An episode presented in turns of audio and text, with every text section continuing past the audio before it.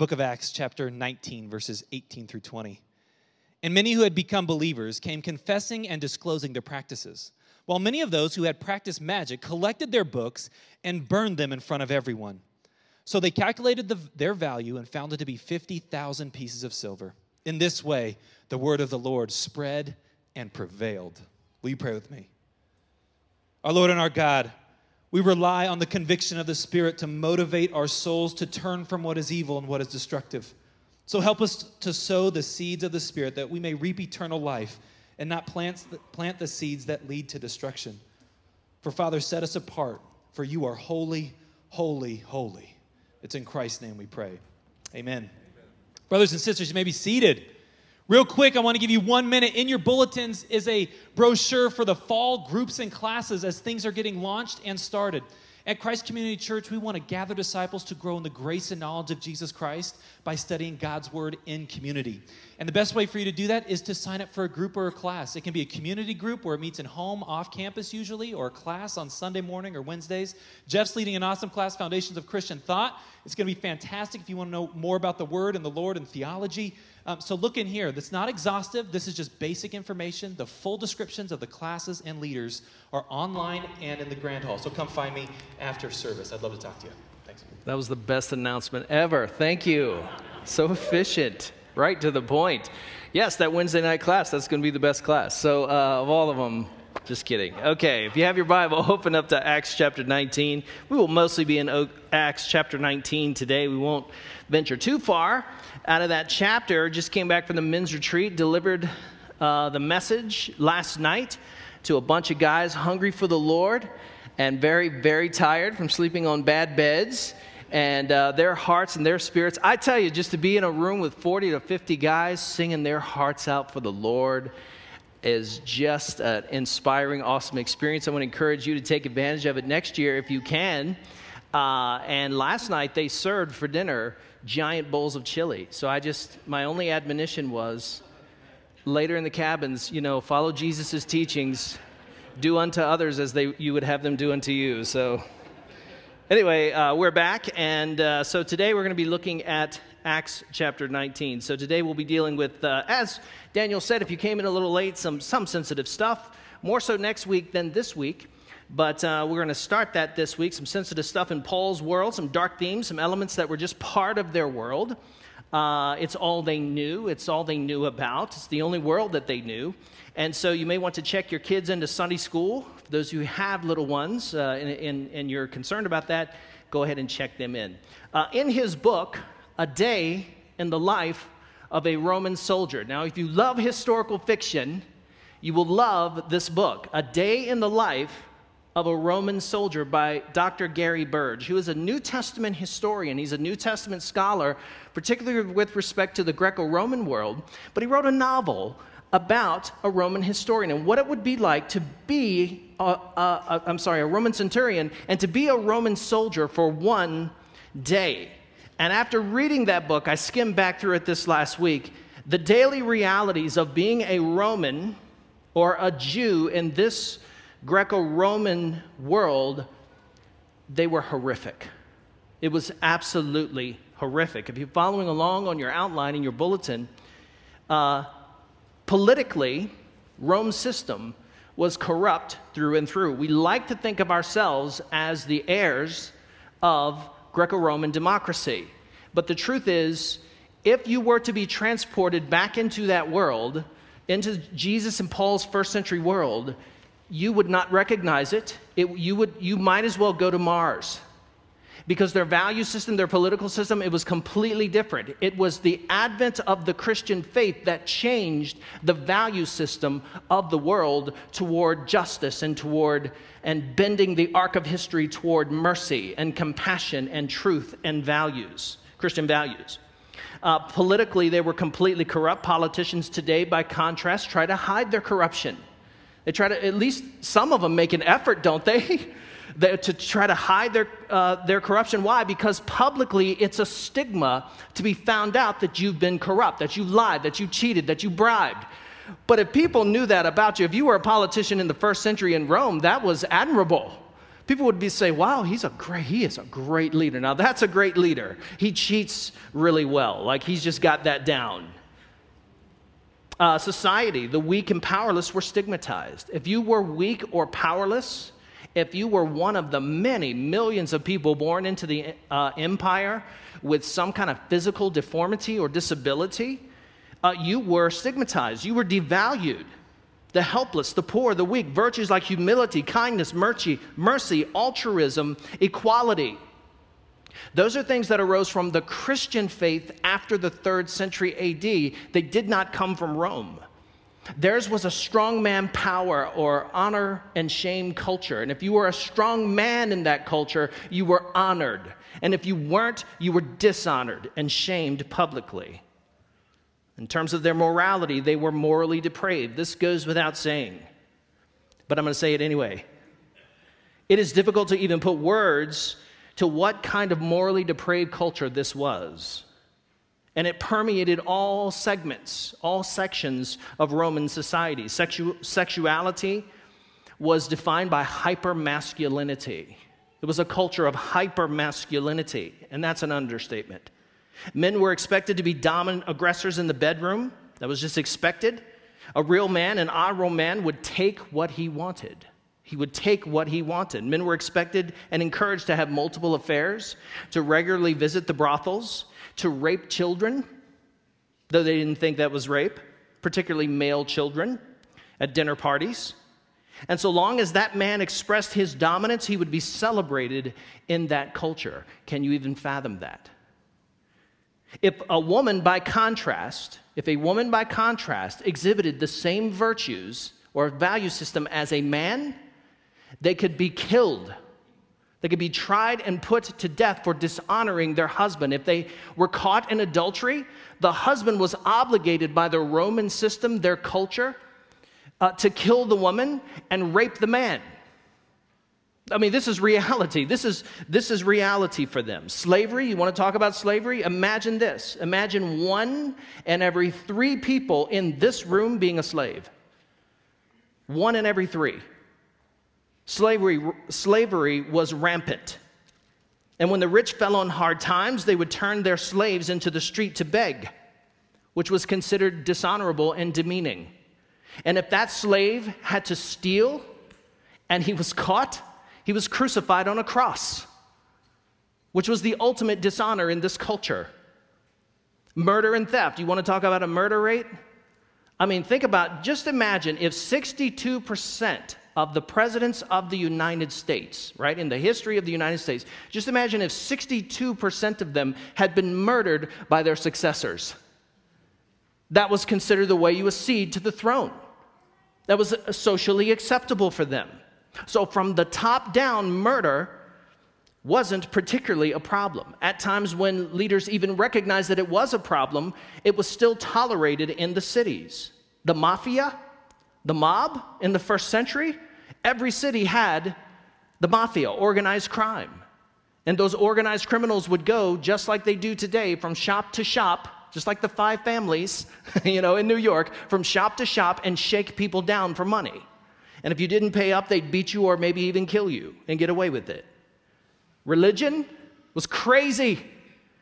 They merged many bizarre religious practices across cultures. Listen, it wasn't illegal in the first century for you to believe what you wanted to believe, so long as it was considered a legal religion, so long as Rome said that's a legal religion, not illegal. And what usually made it illegal is if it did not go back far enough, like it wasn't old enough. It was a, if it was a brand new religion, they frowned upon it.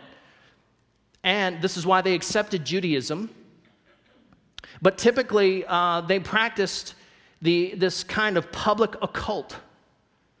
Their religion was crazy. They studied the entrails of sacrificed animals to discover the will of the gods. The formal religion of Rome's pantheon was essentially institutionalized occultism. Local, more familiar, personal religions became very popular and they invoked, regularly invoked demonic spirits to help them through life. Temple virgins were occasionally caught not being virgins. And when they were caught not being virgins, they were sacrificed, killed to the gods. of the temple that they represented. Priestesses in local religions, like in Corinth, and, and as we'll discover next week with, with Ephesus and their Artemis, uh, Artemis religion, which was a sex goddess. Uh, a priestess was basically a sex object. And so next week we will talk in, in, a little bit more detail about that. I could go on about the horrific nature of their society, but I won't to spare you.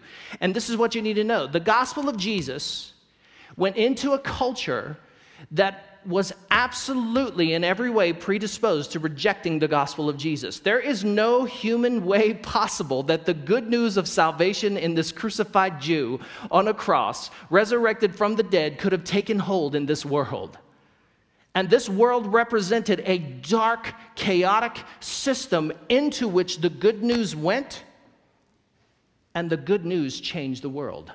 One person at a time. So, our main idea today is that the gospel, the good news of Christ Jesus and salvation, pierces the darkness and it saves lives. And it's the only thing that can. Let's unpack this theme from chapter 19. So, the first thing we see about Paul, really in Apollos too, in our last story about Apollos, last couple of messages, was Paul and Apollos were effective but controversial advocates for the Christian faith. They were effective. I mean, every time the Bible mentions Apollos or Paul or any of these New Testament preachers, it says they were effective. It worked. People got saved, people came to the faith, churches got started in cities. And they are both described in the text as being competent advocates and defenders of the Christian faith. But as talented apologists, they found themselves in hot water in both Jewish and Roman culture that was hostile. Both the Jews and the Greeks, they were both hostile to the Christian message. Look at Acts chapter 18, 24 and 28. It says, Apollos, a native from Alexandria, came to Ephesus, for he powerfully refuted the Jews in public, showing by the scriptures that the Christ was Jesus, that Jesus was the Messiah. Acts 19:8 it says Paul entered the synagogue and spoke boldly over a period of 3 months arguing and persuading them about the kingdom of God. Uh, but when some became hardened and would not believe, they became stubborn and would not believe, slandering the way in front of the crowd, he withdrew from them, taking all of his, the Christian disciples and conducting discussions every day in the lecture hall of Tyrannus. And this went on for two years. For two years, he did this. Now, listen to this. So that all of the residents of Asia, both Jews and Greeks, heard the word of the Lord. Now, if that's true, if that's not hyperbole or overstatement, if that's true, depending on how you define all of Asia, the, the, region of Ephesus or Ephesus, the city, that is between 300 and 900 new people a day, every single day, hearing the word of the Lord for the first time. The gospel is exploding in this culture. The gospel is taking off by the power of the Spirit. And so the Jews are stubborn. Several times in the New Testament, the New Testament mentions that they are stubborn. Remember Stephen, as he was being stoned, he said, You stiff necked Pharisees. You people have a hard neck. You people are inflexible. You just won't budge. Stubbornness, inflexibility is an unwilling to change your mind no matter how much data is put on the table. Ask yourself this question What belief system do you hold that you would not let go of, regardless of how much data I put in front of you. And what Apollos and what Paul are doing is they are going into these synagogues and then speaking to the Greeks and showing them look at all of this in the Old Testament that talks about the Messiah suffering dying, being buried, and dying, and then rising again. Look at these passages. This was God's plan, and it happened. It happened in our day, it happened in our time. And these people just are dug in. They've dug in their heels. They will not believe, no matter how much data is put in front of them, no matter how much evidence, no matter how good the arguments are. And they persisted in their unbelief. They just won't let it go. And so then that turns into speaking evil of the way. It turns in, he says right here, and so they begin to malign the way. They begin to speak evil of Christians. Of course, a dark culture that is not willing to receive the message is going to think that we're a bunch of kooky nuts. And is going to slander us and gossip and speak evil about us. Controversy is just part of the deal. They are effective at reaching people for Christ, but they're also extremely controversial. I, I want to say that any presentation of the gospel that is not controversial in this culture is not the true gospel. In this dark, chaotic world that we live in, the gospel is going to be controversial. Number two, Paul's preaching was accompanied by the work of the Spirit. Look at verses 11 through 12. So it was accompanied by the work of the Spirit. Now, of course, Apollos' preaching and teaching was accompanied by the work of the Spirit too, but, for, but in different ways. I want to show you that. So God was performing extraordinary miracles by Paul's hands, so that even face cloths, like these handkerchiefs or aprons that had touched his skin, were brought to the sick, and the diseases left them and the evil spirits came out of them. And many who had become believers, and we'll stop right there. So, what was happening is many people are becoming believers, and God is performing dramatic, astonishing miracles in the ministry of Paul. As a matter of fact, I would have to say that these miracles are somewhat different than even than the miracles that Jesus did. Now Jesus would just speak and it was done, but this people have so much faith in the Lord that cloths, these handkerchiefs, these aprons that touch have touched Paul were brought to the sick and the demonized and they are set free. Now I don't know what is going on there. Like, I don't get that. I don't understand that. I've never seen anyone do that. I think I saw Benny Hinn on TV one time, like throwing his coat on people. I don't think that's what's going on here. But why is the work of the Spirit necessary? Two miracles are going on, two kinds of miracles. The first kind of miracle that's going on here are signs and wonders, and they accompany Paul's preaching. But I want to say this they don't always accompany Paul's preaching. There are times in the New Testament where Paul preached and he doesn't talk, the New Testament doesn't talk about him doing any kinds of signs and wonders or miracles at all. But this was a place in which God was pouring out his spirit in such a way that signs, wonders, and miracles were abundant in the ministry of Paul. However, they were not abundant in the ministry of Apollos. Apollos also preached the gospel faithfully and accurately. Apollos also was very effective in his apologetic or his defense and advocacy for the Christian faith, but no miracles, according to the New Testament, followed his preaching as far as we know. And so there's a teaching in the church today. It really comes out of uh, this church called Bethel in Redding, California. And in that church, on their statement, they say that any true expression of the gospel, any true preaching of the gospel must be accompanied by signs and wonders. That's a false gospel. That's actually adding something to the gospel that's not in the gospel. Because there are lots of examples in the New Testament where the gospel, the good news of Jesus' salvation and his lordship, the good news of Jesus Christ, Savior and Lord, is not accompanied by miraculous signs. Jesus preached the gospel in Chorazin, Bethsaida, Capernaum, and Nazareth and didn't do very many miracles there. He still preached the gospel because of their lack of faith. And so we have two miracles going on here. So we have these signs and wonders, but we also have saved people. In both ministries, what is happening here, Apollos is very helpful to the church in that he's encouraging the church. People are getting saved, but in Paul's ministry, people are also getting saved. That's the greatest miracle you'll ever see. Now, that's not a cop out, that really is. For a person who does not know Jesus, who grows up in a dark, world, in a dark culture, who is a sinner by nature, to come to faith in Jesus, you will never see a greater miracle. And in fact, you will never see a more lasting miracle. Amen? Of course. So, why do we need the work of the Spirit when we preach? Why do we need the work of the Spirit when we share the gospel, when we proclaim it and explain it? Well, because we have a human nature problem. I think the Bible makes it pretty clear. We have a human nature problem. This is the doctrine of sin. In fact, it's the doctrine of original sin. People are, by nature, objects of wrath. That's what Paul says in, what is it, Ephesians 2? People are, by nature, objects of wrath. We come into the world as image bearers. We were made in the image of God. As image bearers, we have fallen from the glory and the standard of God's perfection, His perfect holiness, and we need a Savior. And so we come into the world as sons and daughters of Adam, you got a nature problem. Have you ever noticed that you don't have to teach your children to sin? We were just talking to Daniel about this, not, not to call you out, but, um, but hey, join the club. Join the club. You put a toy in the middle of the floor, you put your two children at, at either end of that floor, and it's just, it's gonna be a knife fight right there to get that toy.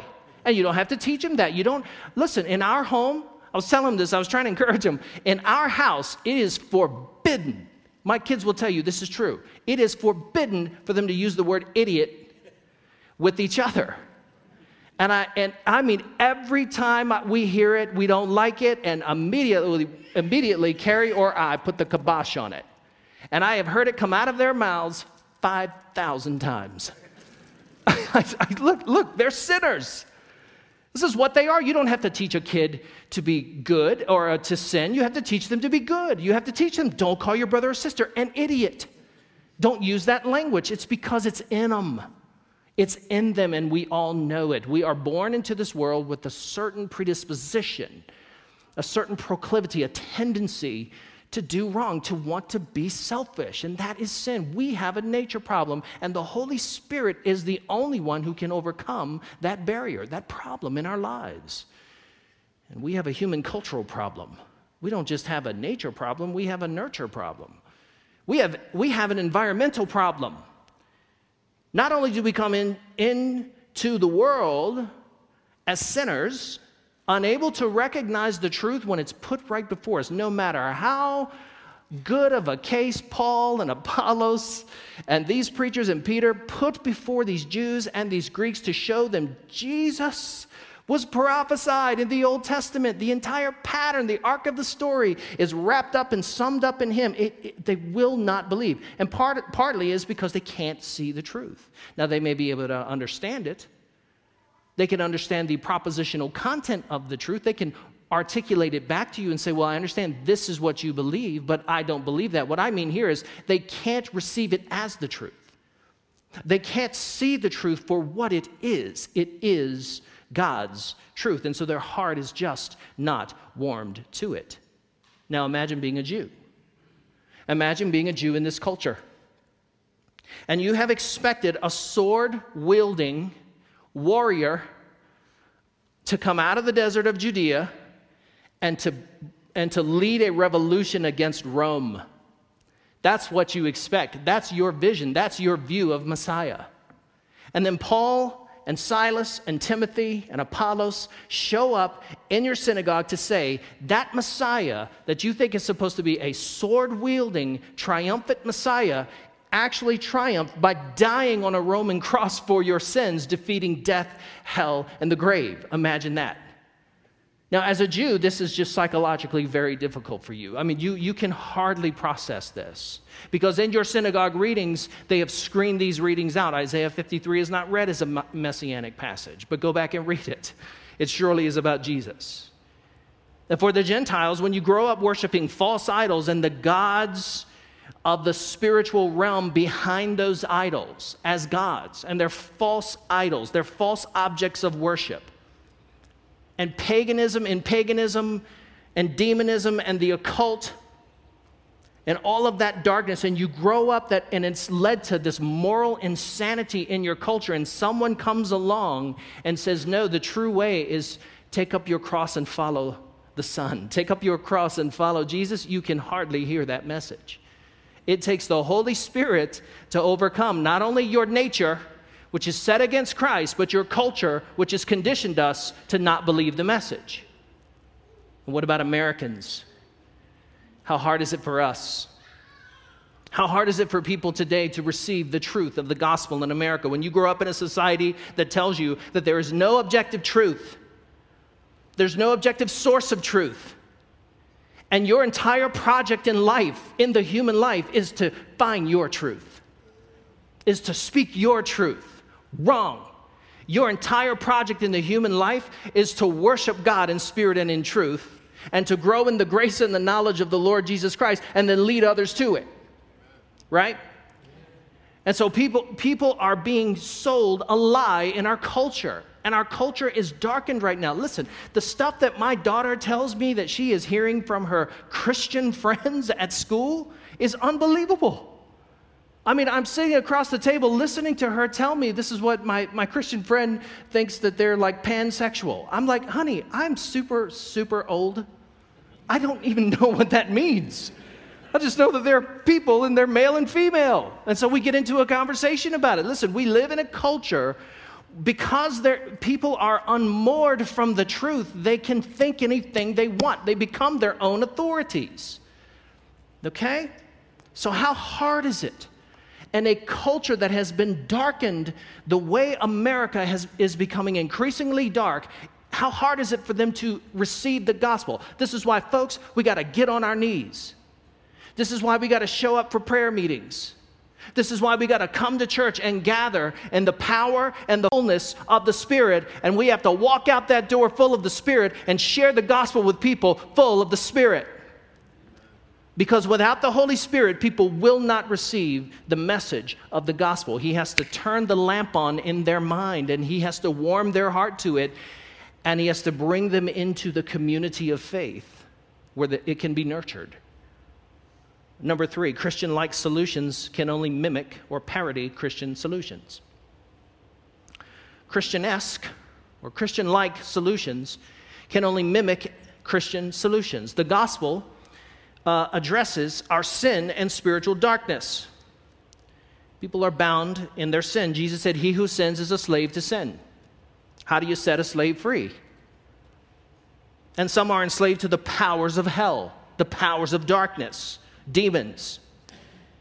And settling for an imitation or a cheap knockoff, no matter how well intentioned or no matter how much it looks like Christianity, isn't going to set you free.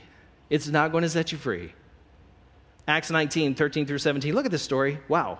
It says, Now, uh, some of the itinerant Jewish exorcists also attempted to pronounce the name of the Lord Jesus over those who had evil spirits. So they saw that Paul was very effective in releasing people from darkness, like setting them free. And they thought, hey, let's just use the same name of Jesus. so, uh, okay, where are we? To pronounce the name of the Lord Jesus over those who had evil spirits, saying, I command you by the, by the Jesus that Paul preaches, seven sons of Sceva, a Jewish high priest. So, Sceva is a Jewish high priest. These are his sons, they are priests in training. We're doing this. And the evil spirit answered them, uh, I know Jesus, and I, and I recognize Paul, but who are you? you know. And then, then the man who had the evil spirit jumped on them and overpowered them all and prevailed against them so that they ran out of the house naked and wounded. Why does he put this in, in the story, right? Like, why is this in Acts? When this became known to everyone, so now it's gotten around, everybody knows about it who lived in Ephesus, both Jews and Greeks, they became afraid. And the name of the Lord Jesus was held in high esteem. Why would that be so? Based on this story. What is going on here? Uh, this was a Jewish school of thought. This is called Jewish, uh, the Jewish magicians of the first century. The Jewish magicians, what they had done is they had imported occultism into the Jewish faith.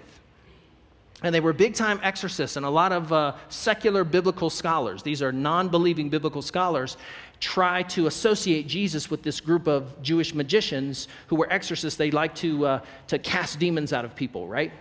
And this is what they believed. This was their legend, this was their myth. Their myth was that uh, Solomon, who was David's son, was going to return as Messiah and king. And when he and Solomon used to wear a ring or had an amulet in which that ring was empowered to cast demons out of people.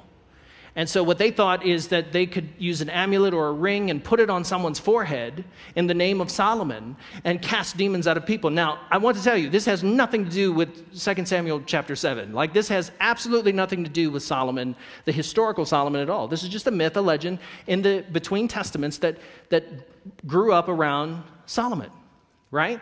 And now Jesus comes along in Matthew t- chapter 12 and he says, What? He says, One greater than Solomon is here.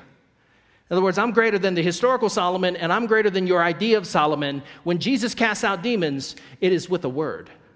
He simply speaks a word and the demon leaves. Now, he doesn't shout at them. He doesn't perform any incantations. He doesn't have any amulets. He doesn't have any ornaments. He doesn't do anything magical at all. Jesus is not a Jewish magician. Jesus is the Son of God in power.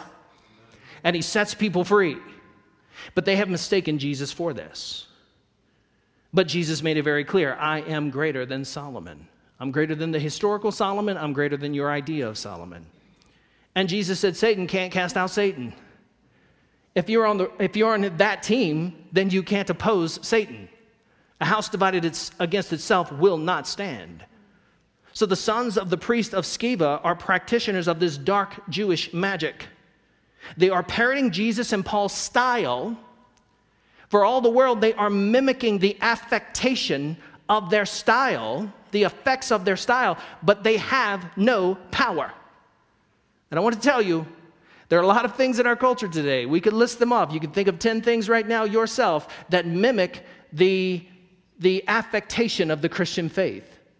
It looks very Christianly, but it's a form of religion denying the power thereof. The power is in the gospel, the power is in the community of faith that Jesus started. And so the sons of the priests of Sceva get their butts whipped and are sent running out of the house naked. Now, obviously, obviously, Luke has included this story in the text because it's hilarious. like it, it is, it's funny.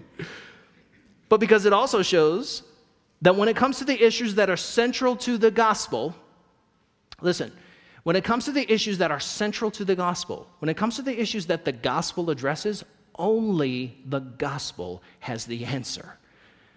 Okay, now ultimately the gospel has the answer for everything because the gospel promises you and I resurrection at the end of the age. You and I will rise again, and let me tell you, every problem that you have, if you have a heart problem, if you have clots, if you have issues going on in your brain, every problem that you have is going to be swallowed up in the victory of your resurrection at the end of the age. Praise God. And right now, the power of God is available to us. But the power of God is present right now to save the sinner and set those who are held captive by the devil free.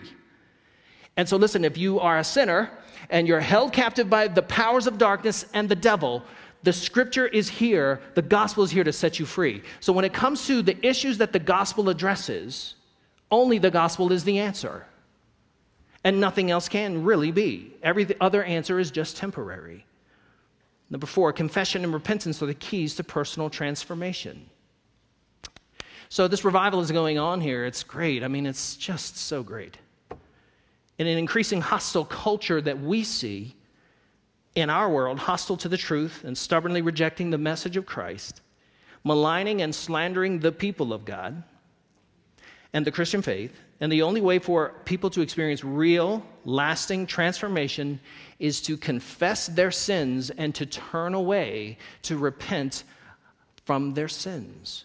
Look what happens in verses 18 through 20. It says, And many who became believers came confessing and disclosing their practices. Well, many of those who had practiced magic collected their books and burned them in front of everyone.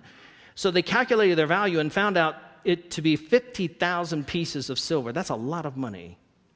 And in this way, the word of the Lord spread and prevailed. What are we looking at here? We're looking at confession, the power of confession. This is what the gospel produces in our lives. When the Holy Spirit turns on the light of your eyes, and in your inner man, you can see the truth, your heart is warm to it. This inspires and empowers confession and repentance. And there's no salvation apart from confession and repentance. And that is what these folks do. These folks immediately come and publicly confess their sin of practicing these dark arts and all the sexual nonsense and craziness that's associated with the dark arts. They come and burn their books, these dark scrolls with these incantations. They light them on fire in a pile in the middle of the street. We can confess our sins to God. God expects us to confess our sins. How do we get a prevailing church? Because you have a church that preaches and teaches the good news of Jesus, the Lord Jesus Christ as Savior and Messiah, and the power of the Spirit to transform the individual into a community of holy saints who are becoming holier this is what the word sanctification means. The word sanctification. Now, in the New Testament, the New Testament teaches that every single Christian is a saint. So, when Paul writes to Ephesus, he writes to the saints in Ephesus, the church. When he writes to Corinth, he says to the saints in Corinth, the church. If you're a believer and you're a part of the church, you are a saint. And sanctification is sanctification. Sanctification is becoming more holy and set apart unto God. And this is what confession and repentance are about. Look at 1 John 1 8 through 10. If we say we have no sin, we are deceiving ourselves and the truth is not in us. I think the most arrogant thing a sinner can do is to say to God, listen, all, those other people, they're sinners, but not, not, not me. I was born this way. No, you're a sinner. You're a sinner. But if you say that you have no sin, you are telling God that He is a liar. If we confess our sins, though, He is faithful and just and righteous to forgive us of sins and to cleanse us from all unrighteousness. Full stop. God does not just want to forgive your sins. Take that away today. God does not just want to forgive your sins. He does want to forgive your sins, but He wants to cleanse you from all unrighteousness. Not just positionally, He wants to bring you into a life where you are being cleansed by the presence and the power of the Holy Spirit through the Word in holy community. And if we say we have not sinned, we make Him a liar and His Word is not in us. Can you imagine? standing before God on the day of judgment and telling him, Well, I didn't repent, I didn't confess, and I didn't repent, I think you're a liar. That's not going to go well for you. We confess our sins also to each other. James 5:16 says, "Therefore confess your sins to one another and pray for one another so that you may be healed." The prayer of a righteous person is powerful, is very powerful in its effect. And so we confess our sins to God, but we also confess our sins to each other. There's a very powerful thing that happens. God has wired us so that when we sit down and we get help from one another, and in, that has to be an environment. James doesn't talk about this, but that uh, wisdom principles would dictate that that has to be an environment where you trust the other person. Do not throw your pearls before swine, or they, else they will trample, trample under them and they'll attack you. Why? Because the swine can't digest a pearl, he can't chew a pearl, but he can eat you. And so you and I are not to throw our, our pearls, those things which are the, the secrets of our hearts, before people who are untrustworthy. So in Christian relationships, you find someone who is trustworthy, you confess your sins. I can tell you right now, having a group of guys that meet every Monday morning and, and just asking the question, how you doing? How you doing in your thought life? How, how are you doing in your heart? with God? How are you doing in your marriage? How's your marriage? And asking each other those accountability questions in a mentoring uh, relationship and a mutually discipling relationship, that, that will make all the difference in your life. And so we confess. We confess our sins ultimately to God and tell God that He is telling the truth about us. We acknowledge that God is truthful and that we are liars. And that we confess our sins to each other for our mutual healing. And we turn from the life that once ruled us, that kept us bound in sin and darkness. Now, the people in Ephesus don't just affirm the truth, they don't just say, man, we believe this creed. They're not just creedal Christians. They said, we believe this truth, and we are going to turn away from falsehood.